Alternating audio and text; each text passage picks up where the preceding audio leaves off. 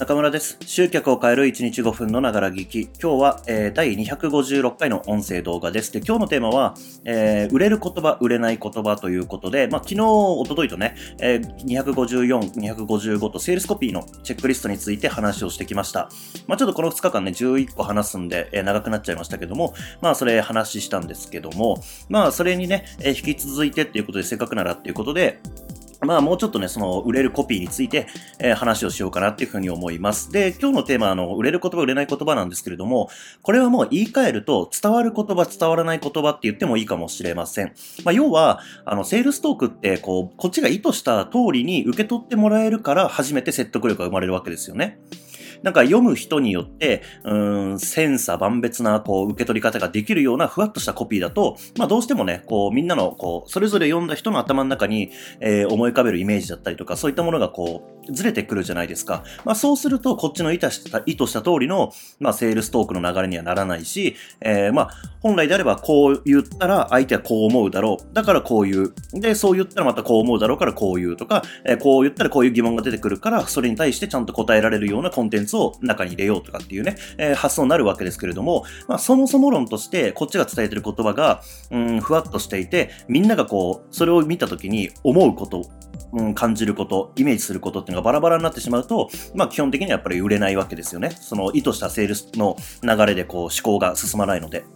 まあそう。まあなので、やっぱりこっちが意図した通りに伝わる言葉を使うことが、えー、売れるセールストーク、セールスコピーになっていくわけですね。じゃあ、そんな、まあ伝わる、売れる言葉と、えー、売れない、伝わらない言葉っていうのはどういう違いがあるのかっていうと、まあさっき言った通りでふわっとしているとやっぱ伝わらないわけですね。まあ要は抽象度が高い言葉っていうことです。まあ解釈がいろいろとあるっていうこと、定義がいろいろあるっていうような状態の言葉を使うと、えー、やっぱりイメージが変わるわけですね。えー、例えばですけども、えー、まあ僕がね、結構意識的にこうしてるんですけれども、成功するっていう言葉って使わないようにしているんですよ。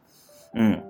まあ、要は、例えばじゃあ、セールスコピーを学んで成功する方法っていうようなことは言わないようにしてるんですね。それなんでかっていうと、まあ、成功っていう言葉っていうのは定義がいろいろあって、人によって成功っていうのは違うわけですよ。で、例えば、まあ、セールスコピー学んで売り上げが上がるようになっても、それは成功かどうかまだわかんないですよね。人によってはそう、お金稼げたけど、全然成功してると思えない、満たされないっていう状態にもなるわけで、でも、成果は出てるわけですよ。そう。だから僕自身も自分のことを成功者だとは思わないですけれども、成果は出していると思っているんですね、自分のことを。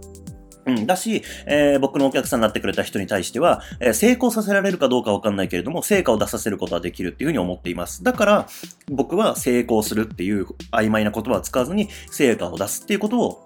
まあ、言葉として使うわけですね。うん、まあ、そんな感じで、まあ、成功っていうものを人それぞれの定義が違うとかね。あとは、うんと、まあ、その成功っていうものを、もしそういう成功に準ずるような、いろんな定義がある言葉を使うんであれば、それに対して自分はどう定義してるのかっていうのを先に宣言するとかね。まあ、そういうことをすることによって、えー、そういう解釈がたくさんある言葉でも、うん、それぞれの頭の中に浮かべる言葉っていうのが、こう、一つのイメージに固まるっていうのが、まあ、あるわけですね。そうすると伝わる言葉になると。これどっかの音声でも話したんですけれども、例えば LP っていう言葉を、え、使うときって、まあ多くの場合はね、セールスレターもアドレス登録ページも LP っていう一言でこうみんなまとめてますけれども、僕の場合は LP っていうときはアドレス登録ページのことで、うん、販売ページですね。の場合はセールスコ、セールスレターっていうようにしてるんですよ。まあ LP か SL ですね。えー、まあそんな感じで、そう自分がどう定義してその言葉を使ってるのかっていうのを伝える。これすごく重要なんで、えー、ぜひ参考にしてみてください。えー、では、ご視聴いただきましてありがとうございます。今日も一日頑張っていきましょう。